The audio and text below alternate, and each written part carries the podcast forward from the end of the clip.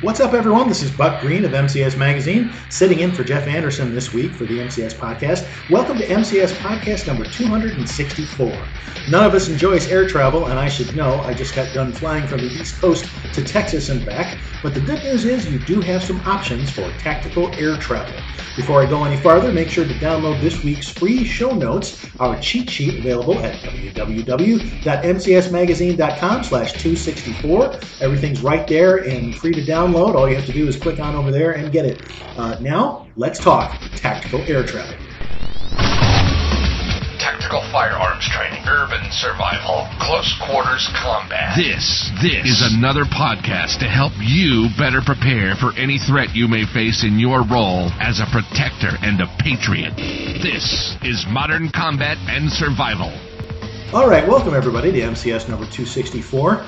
Uh, I am Buck Green. I work for MCS Magazine. You may have seen me post on our Facebook page and various other MCS pursuits, and I have done the podcast before. I'm sitting in for Jeff this week because I just recently flew to MCS Magazine headquarters. I had to travel from the East Coast all the way to Texas and back, which for many of you does not sound like a lot, but for me, since I don't do a lot of air travel, was a big deal.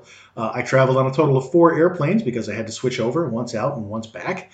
And I was never more aware when I got into the airport of just how unarmed I was, or rather, how unarmed I could potentially be. Air travel is all about controlling you. They tell you where to go. They tell you where you can stand. They tell you where you're going to wait. They tell you how long the wait's going to be. And depending on how you fly, they even tell you what your seat, your seat is going to be. You don't necessarily get a choice. I flew economy, so I was given my seat assignments when I got there. Um, you can tell them, hey, I would like an aisle, or hey, I would like a window. And then they will look at you and go, well, you're not sitting there. You're sitting here where we tell you to. That's air travel in a nutshell. And if you think about it in terms of the logistics of air travel, it makes a certain amount of sense. Obviously, the airline's business is shuttling people from point A to point B as efficiently as possible, at least in theory. Little things like comfort, dignity, those things go by the wayside. I hit my head on that overhead bin every single plane I flew in. I watched several other people do it. And it's sort of a good metaphor for air travel. Welcome aboard. Take off your shoes. Take off your belt. We're going to now scan you and look inside your clothing. Oh, and we just might fill you up for good measure. Welcome to air travel. I, I don't enjoy it because, you know, I, I'm a private person. As a tactically minded person, I don't like being searched. I don't like being disarmed.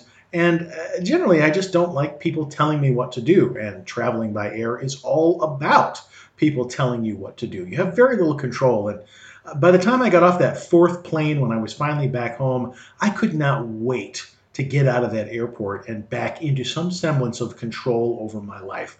My girlfriend picked me up at the airport and I saw her through the glass of the terminal and I'm like, oh, she's right there. And then I saw a cop walk up to her and tell her she couldn't wait there. She had to keep going. So I'm, I'm literally within 50 feet of where she is, but I have to circle my way around to the door to get to the car. So by that time, the cop had already told her to move along and she had to circle back around again.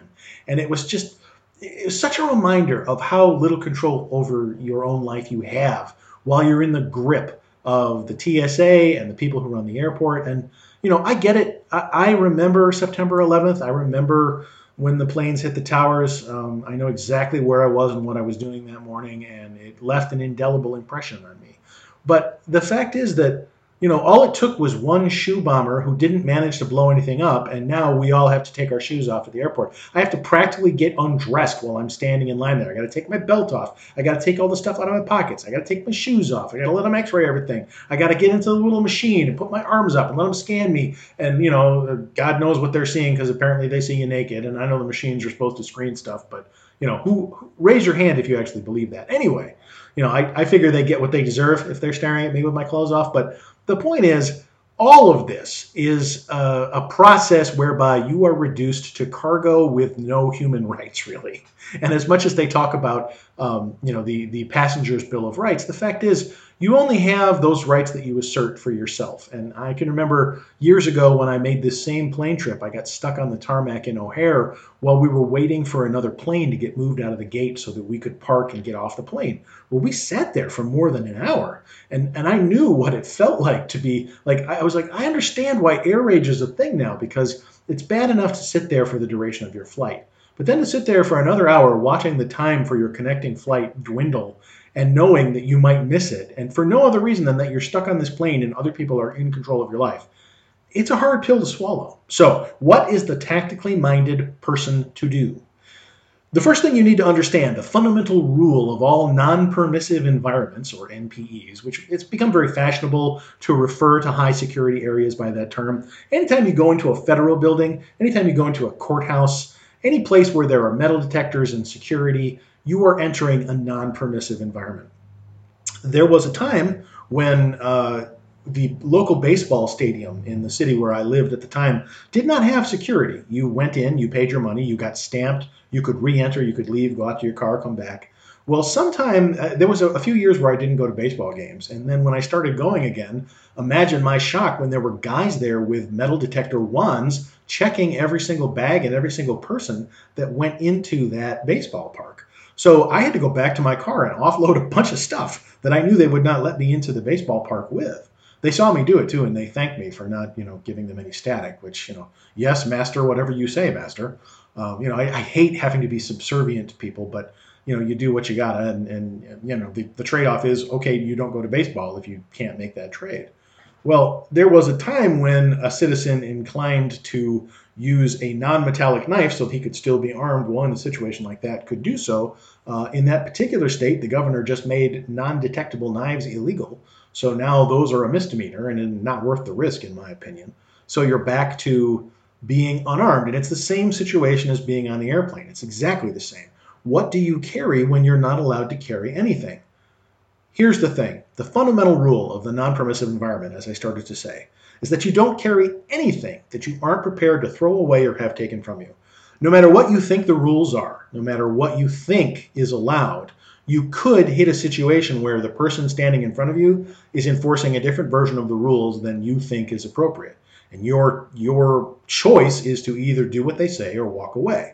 So, you know, if you're prepared to not get on a plane or not enter that baseball uh, uh, park or not go into the federal building, well, then I guess you're free to insist on your version of the rules. But the people in charge get to set the rules, even if they're unfair and even if they're enforced uh, inconsistently. So your your only choice is to do as as they command. So no matter what you carry, even if most of the time you can get away with it and it will get through security, understand that anything you walk into an airport with could be taken from you.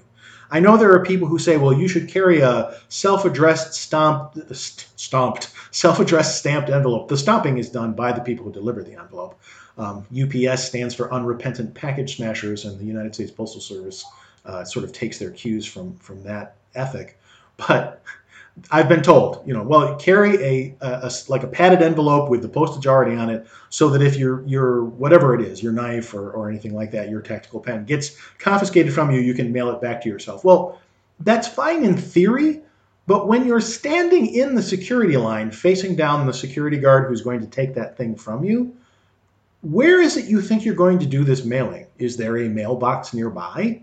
What do you think you're going to do exactly? I've never once been in a situation where I thought that was actually a viable option. So you need to understand that whatever you walk into an airport with could be taken from you and you'll never see it again. So my philosophy is I take everything out of my pockets. I take everything out of my wallet because I carry a bunch of stuff in my wallet that would probably not get past security. You know, like one of those neat little credit card size folding knives, you're not going to be able to take that through security. Then I refill my pockets, my sort of uh, on body EDC complement with only the bare minimums. I take only what I absolutely have to have. So my wallet is one thing uh, that I absolutely have to have with me at all times.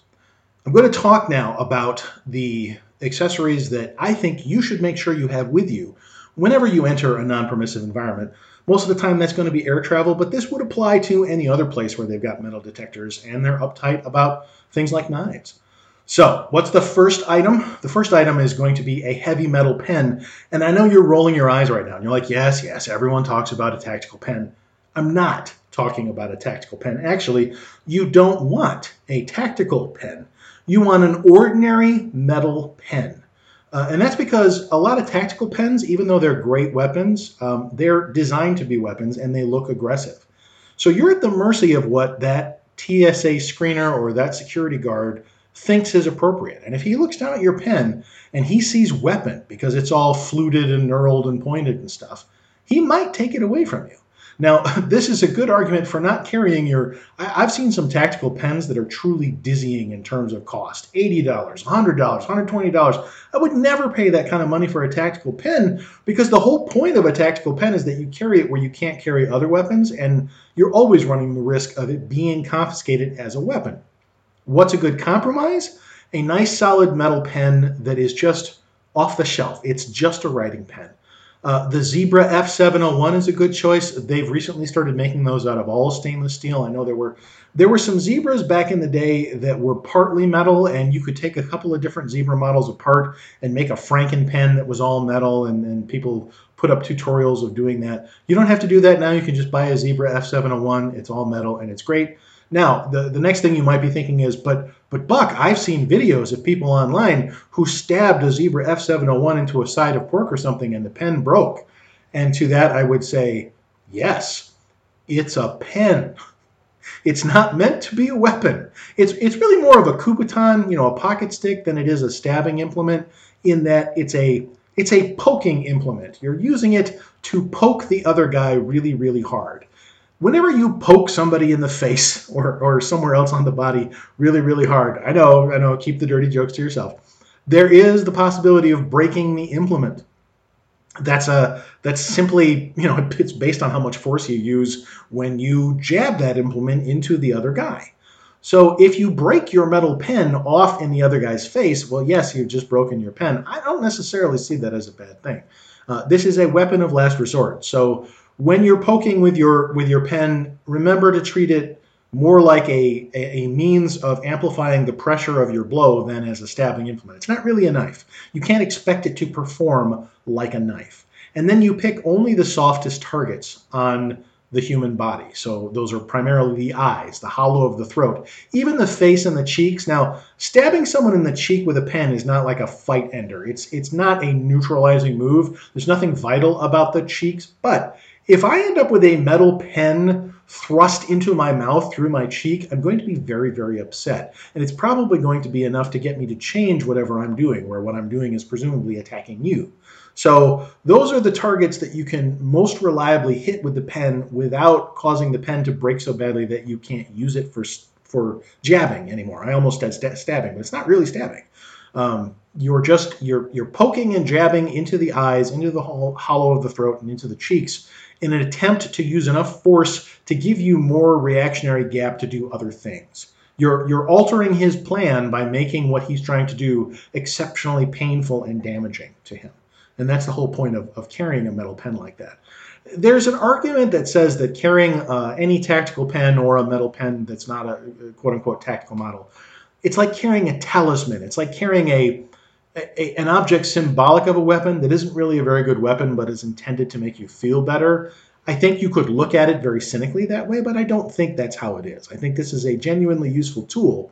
And the good thing is, an ordinary metal writing pen is going to go right through security. Uh, the this TSA did not give my Zebra F701 a second glance when I flew with it on all the times I went through the airport and all the four flights that I took. All right. Item number two, after your metal pen that you should be carrying with you, is a flashlight. Um, every list of EDC items generally includes a flashlight. I favor these cheap ones that I get off Amazon that are knurled aluminum models that have it has kind of a crenellated bezel on it, but it's not super aggressive. It's not like you know shark's teeth which might not get through security if it was super, super sharp and pointy. Um, again, that flashlight was in the bin when they looked at my personal accessories. They didn't give it a second glance. No one even asked me about it. But the one that I carry, you know, it's just over the length of my palm. So you generally want some of it sticking out of your hand when you hold it in your fist so you can use it as a striking implement. Um, but the other thing about any tactical flashlight, and flashlights are also cheap and so bright now that for a few dollars you get a really great light compared to, you know, back in the day, the mini Maglite was the EDC carry light that was kind of like, uh, you know, back in the in the early 80s, you could carry your Buck 110 folding knife and your mini Maglite flashlight, and uh, you know, you felt super super equipped. And both of those, yeah, very outdated. And the mini Maglite itself was an exceptionally poor flashlight. It was really not that bright especially for the size. Now, thanks to modern LEDs, uh, you for a few dollars you can get a great aluminum bodied flashlight. Um, it, it might have multiple modes. I would recommend you getting one that doesn't have multiple modes so that it's not blinking and strobing when you don't want it to be. But it's not a huge problem if you do get one that has multiple modes. I have one that you can extend the front of the flashlight to focus the beam more. I, it's not really a necessary feature. You're never going to do that for anything other than utility purposes.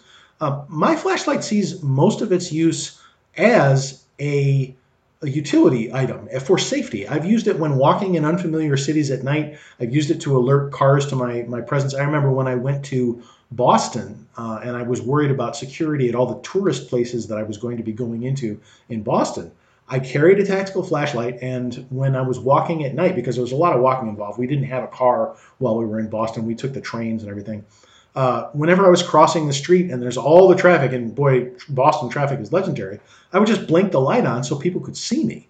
Uh, so it's a really good safety item. I've used it to make sure that I've got all my stuff up off the floor when I'm checking out of hotel rooms. It's just really useful. When I was in Texas, out in the middle of the vast wilderness that is is Texas, and you know, if you live in Texas, I'm not putting it down. It's beautiful country, but I'm a northerner, and it was a hundred degrees every day that I was there, which was bad enough. But then I was talking to uh, uh, Jeff Anderson of MCS Magazine, and he stopped and pointed, and there was a tarantula just cruising around. And uh, as a northerner, we're not used to that. We're not used to just having tarantulas be there. And if you'd ask me intellectually, do they have tarantulas there? Yes, of course. And I know they're not dangerous, but it was still unsettling to, for me to know that they were just roaming around out there. So a flashlight is a great companion when you're operating around at night. And, you know, I wasn't operating, operating. I just mean going from building to building at night. You know, and you want to make sure things like no spiders the size of my hand happen to be nearby, things like that. Um, you should choose a metal flashlight, not a plastic one. I know there's lots of little plastic ones out there. Um, if you need to pay a little bit more to get a quality model, please do so. Uh, it's only going to serve you well. You're probably not going to use this for striking a bad guy. You you can if you need to, and that's the whole point of carrying it. But mostly you're going to use it as a flashlight. So pick it for that reason. Pick something that will serve you well as a utility light, um, and understand that with the the less inexpensive LED lights, you will reach a point where the light stops operating reliably. Uh, sometimes you just need to take it apart. You know, take the take the cap off, take the batteries out, clean everything in there. You know, wipe it with a clean, dry cloth. Don't try anything else. Um, no cleaning fluids, nothing like that. Because sometimes the, the dust from your pocket where you're carrying your flashlight can get in there and cause problems. So if your light starts operating unreliably, that could be why. Uh, but I have found every inexpensive LED flashlight I ever owned reached a point where it stopped being reliable, even with new batteries, even after cleaning it. Uh, so you just replace it when you get to that point. And I have discarded, I don't know, half a dozen flashlights at this point just because they stopped working reliably and not for any other reason. Uh, I think that's just a limitation of the technology, and the less expensive you go, the more likely you're going to hit that problem. All right, that's the first two items on our list of uh, non permissive environment tactical air travel accessories that you should have with you. Uh, coming up, we're going to talk about three more items that you definitely have to have, including one item that is the most useful all around survival accessory you can carry, and yet another item that you might not have considered, especially in today's uh, world of modern conveniences in the airport. Uh, all that is coming up, but first, please stand by for these special messages. Imagine staring up at a six foot nine, 350 pound biker dude, rage in his eyes, ready to cram a beer bottle down your throat as payback for bumping into him. Would you know exactly what to do? Without cowering in fear, without begging for mercy, without getting stomped to the floor and beaten while your family watches in horror? You will now with this simple three step plan. One, don't take your family to biker bars. That's really kind of stupid, isn't it? Two, harden your mind with bulletproof warrior confidence. And three, master your own secret bag of shockingly powerful fight tricks waiting for you in your free DVD you can claim now at defeatlargerattackers.com. In a real fight, you don't have the option of losing, not when your life or the safety of your family hiding behind you is on the line. You need to know exactly what to do in those first few seconds of an attack and end it quickly and walk away with your life, your loved ones, and your pride intact. In this free DVD, you'll discover the street fighting secrets for how to knock a bigger, stronger man head first into the pavement with brutal, unstoppable power and speed, regardless of your size, strength, or even if you've never been in a fight before in your life. Claim your free DVD now while this offer is still available at www.defeatlargerattackers.com and unleash your true potential to kick ass. And now, back to the show. All right, we're back. This is Buck Green for MCS Magazine. We talked about uh, carrying a heavy metal pen, not a tactical pen when you travel by air. And we talked about carrying a flashlight for mostly for safety and utility purposes, but also for the fact that a metal flashlight can be used as a striking implement, as a fist load. Uh, you can strike with the flashlight from the end, or you can use it to harden your fist, although you are uh, raising the chances that you'll break your knuckles if you load up your fist like that. That was items one and two. The third thing, no, I should point out again, both of those items got through security and the TSA screening without a single problem. Nobody even mentioned them to me. I, I was prepared that I might have to give up either my flashlight or my pen uh, nobody said anything. And because my pen was not a tactical model, they had no reason to deny me a writing implement. The third thing I was carrying takes up almost no space and no weight. I have it with me every day, and I'm carrying it with me right now. And that's a simple folded bandana. I actually have an entire drawer of nothing but bandanas because I was collecting them for a while. Different patterns, different pictures, stuff like that. But the bandana is the single most useful piece of everyday carry equipment you can have on your person. Um, any piece of cloth like that. That's why those, um, I've never been quite sure how to pronounce this. A shamag? Is that how you pronounce it? Um, you know, those, those operator head wrap things. It's the same idea. A big piece of cloth is super useful. A bandana is a piece of cloth that folds up small enough that it can slip into the back pocket of your pants. You'll never even know it's there. Uh, it can be everything from a head wrap uh, to keep the sun off your head. And I'm bald, so I have to make sure I don't get sunburned. Um, you can use it as improvised sunglasses by screening your eyes with it. You can wet it down and make it a breathing filter. It can be used to carry items. It can be a bandage. More importantly, though, the bandana can be loaded with weight. So there was a time back when people went on trips with separate cameras. I know I'm dating myself here. We used to ride our dinosaurs to the place where we were going, and then when we got there, we would take out our digital cameras. and there was a time when digital cameras ran on conventional batteries. So not only would I carry flashcards to put in the digital camera, but I would carry batteries for it. And having a package of batteries with you means that you can put those batteries into a bandana, tie the bandana off, and what do you have? You have a makeshift blackjack or sap, and it's a very it's a very powerful weapon. It really is. It's hard. Um, you can take the bandana, fill it with anything, rocks from a you know a gravel parking lot, or anything that has weight in it. Um, you know any object you can pick up and put in it that gives it some heft, and you have a weapon. Um, you could also use it to wrap your knuckles and with or without extra weight to make your fist hit harder, although that's a little bit of preparation that I can't imagine anybody going through. I could see using the bandana, weighting it down, and then having it where, wherever you ended up at your destination so you had a weapon at night. Understanding, though, that you get caught using that, you might get in trouble. Uh, there's another option too, though, and this is something I know that Jeff does specifically. He carries a very large padlock in his gear.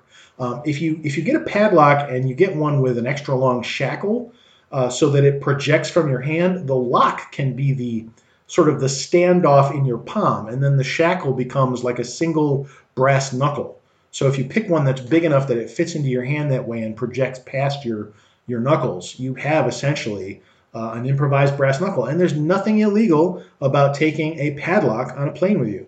Um, they might think it odd that you have a padlock and nothing else, but you know it's a common security item. So there's no, no, nothing that says you couldn't toss that in there. And you could also use the bandana and the padlock together. You tie the bandana off on the shackle of the padlock, and you again have a handy dandy blackjack or sap. It hits hard. It's it's like hitting with a with a chain on the end of a uh, with a weight on the end of a chain. Same thing. Um, I know that there are people who improvise uh, sort of that ninja weighted chain with a couple of padlocks and an ordinary length of chain. Well, it's the same thing, uh, and it hits the same way. All right, uh, we talked about the pen, we talked about the flashlight, we talked about the bandana. All of these things, you may be noticing a trend here, and that is that they're not just useful as improvised weapons, they're also useful for utility purposes. Having a writing implement with you, especially when you're traveling, is immensely valuable. Having a flashlight, no matter where you are, can be of great value in any sort of low light situation. Having a bandana, always useful because it's such a great overall survival implement, a, a great utility tool that can also be pressed into service for defense. The last two items I'm going to talk about, though, are a uh, little more purpose uh, oriented, very a little more specific. And this is something that I carried with me on my recent air trip, along with all the other accessories I just talked about. And that's a power source. You want one of those portable batteries. I have an Anker, A-N-K-E-R battery that I carry. Before that, I had I had a Pokemon battery pack that looked like a looked like a Pikachu. And if you have kids, you know what I'm talking about. That little yellow goblin bunny thing that is the sort of the mascot of the Pokemon. Um, I bought it on clearance at a Walmart because they were selling them for five bucks. And, it actually was a great battery pack. I upgraded to the Anker because it had more, uh, it could hold more power and it dispenses the power more quickly. Um, the amp rating on, on the battery is what's going to determine that. So look for a nice high number when it comes to the amps of output. Uh, but you carry the battery pack and the cable for your phone, and I carry them right in my pocket on me, not in my carry on, but right on my body. And that's because uh, if your phone runs dead, you are at a tremendous disadvantage. The good news is that modern day airports have recognized just how useful the modern day smartphone is. Not only is it great for entertainment purposes while you're waiting and waiting and waiting, which is airports are so much about waiting. Back in the day, before the modern smartphone, they used to tell you when you travel, make sure you carry a paperback novel with you so that you can, you know, have something to do. Well, I had a paperback novel with me, but I didn't read it. I was too busy doing stuff on my phone, checking my flight, um, taking pictures, all those things. Uh, now you have to put your phone in airplane mode when they get uh, ready for takeoff and stuff. And I understand. I've always thought that's kind of a kind of a myth, kind of a superstition. Because remember when they were telling us that using your cell phone at gas pumps was going to make everything explode? I don't know of anyone that ever happened to for any reason, in any case, in any situation. I, I think it's literally just a myth. But at the same time, I don't want to do anything that's going to interfere with the plane. It's not a risk I need to take. So I faithfully put my phone on airplane mode the second our you know second we started to take off, and then uh, I only turned the transmit mode back on when we landed. As soon as we hit the ground, and it was safe to do so. And everybody else does that too. You know, you the wheels of the plane hit the ground, and suddenly everybody's bleeping and borping as their phones go off because they've turned the transmit mode back on. Um, what you want to make sure though is that you never run dead because once you do, you may not be able to recharge. Now, I saw plenty of charging stations in the airport. There were purpose built stations in the waiting areas at the gates. Um, I did see one dispensing unit for like pre filled batteries that you buy the battery, you use it to charge up your phone, and then you exchange that battery for a different one at another station, kind of like renting a U Haul, only it's a battery. Um, the, you're limited though to do they have those power exchange stations at the airport I'm going to as, the well, as well as the one I'm coming from. I don't like having to worry about finding my own charging station. Um, I used a couple of them while I was traveling, and there was one day where I just coincidentally never sat down next to one and didn't see any of the battery dispensing stations. So I just had to be judicious with the use of my power, and I, I still got through the day. You do not want to be in a situation where you run dry because what's the first thing you're going to do when you land? You're going to use your phone to arrange for things like transportation. You know, the people picking you up need to talk to you. If you need to get an Uber, whatever. Um, if you want to check if your connecting flight is going to be on time, all that stuff. Yes, there's ways to manually do it, such as the display screens at the gate, but it's way better to have your own phone to do that with. So it just makes good sense to carry your own power source with you for when you run your phone dry. That way you've extended your, your possible battery life. Most of those battery packs will give you at least an additional charge. Some will do even more. I would recommend that when you buy your battery pack, you test it out. You take your phone when it's almost dead, you plug it into the power pack, you see how long it takes you to restore your charge, you see how long it takes for the battery pack to run out. And then also, if it's not capable of fully recharging your phone, you need to know that. You need to upgrade to a different battery pack. Uh, it's just that simple. And, and I actually I had a battery pack that I bought that had two USB outlets on it, and I thought, oh, this one will be much better. It'll be faster, and I can charge like my phone and my tablet at the same time. But that unit actually turned out to be a real dud. It was not very good. So it was important that I learn that before I relied on it while I was on a trip. Finally, item number five, after a pen, a flashlight, a bandana, and a power source, is your phone itself. And I know you're thinking, well, duh, Buck, I'm always carrying my phone with me, and so is everyone, literally everyone else in the entire universe. But there's something you need to remember when you're getting ready to fly, and that is prep your phone ahead of time. I didn't do that. And when I was getting ready to fly out, I wanted to download uh, United's app for my phone because I knew I would be able to use it for things like connecting to the in flight Wi Fi and stuff like that. But for whatever reason, their download wasn't working at the time. You know, in the time I had before I got on the plane, I could not get the app to download. And as a result, I had a hard time connecting to the in flight Wi Fi because a lot of those, those Wi Fi systems, like when you connect to Wi Fi in a restaurant or a hotel, when you connect it, it says you're connected, but you don't have access until you can get it to bring up the automatic screen where you either click a button saying you agree not to be downloading porn and movies or you know sometimes you have to put in your email address sometimes you don't. Um, in the case of the airplane wi-fi which is a great thing to have you have to buy that so you need to be able to input your payment information. And if you can't get that first screen to come up you're out of luck. The app helps you to do that in some cases. Depends on the airline depends on the app depends on the wi-fi application. Everybody's different.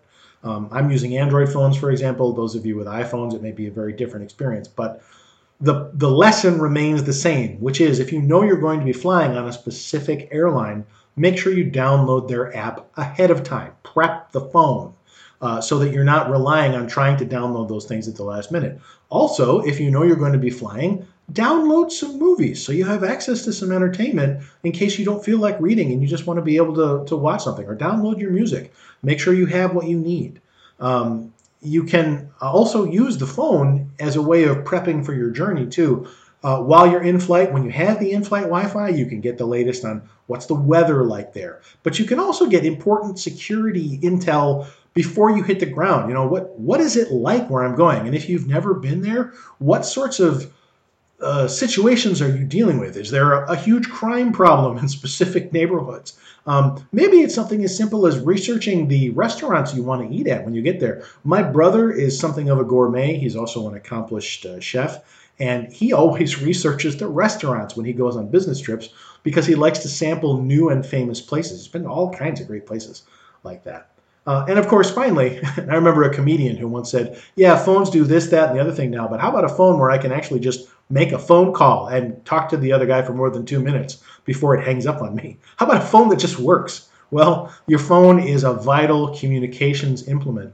So make sure that it's ready and that it's charged up and that it's prepped and that you have all the contact information you need for everybody you're going to need to be talking to so that you can actually stay in touch this is what I did. These are the these are the things that I relied on when I flew. And I consider myself a very prepared individual. I hate having to disarm. I hated not having my knives and I made arrangements to to have what I needed on the other end of the trip when I got there. In the past I've mailed stuff to myself. I found that it's just as easy to have somebody run out and pick you up some cheap options before you get there.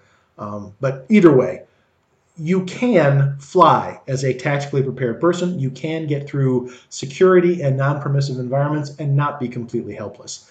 These are the accessories that I think you should make sure that you have with you. But I would also love to hear your uh, your you know what do you carry? What, what are your options? What are your best tips for uh, when you travel? Uh, maybe you have some ideas I haven't heard of. I would love to hear about them. Uh, so please let us know. Also, if you'd be sure to rate us with five stars on iTunes, it would really help us out. And whatever other platform you might be listening to us on, make sure to rate the podcast. We would love to hear from you. We love it when you comment. If you're listening to this podcast through the MCS Magazine blog, please be sure to leave a comment. I would love to hear from you, hear what you do when you fly or when you go into a non permissive environment. All right, this is Buck Green for MCS Magazine. Jeff Anderson will, of course, be returning soon. Until next time, make sure that you prepare, train, and survive.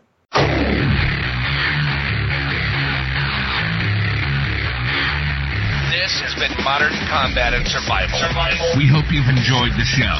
You can help us out by rating our podcast on iTunes and leaving a comment. You can check us out on Facebook at facebook.com backslash modern combat and survival. And don't forget to claim your free subscription to Modern Combat and Survival magazine at www.moderncombatandsurvival.com. Lock and load. And we'll see you next time. This has been Modern Combat and Survival.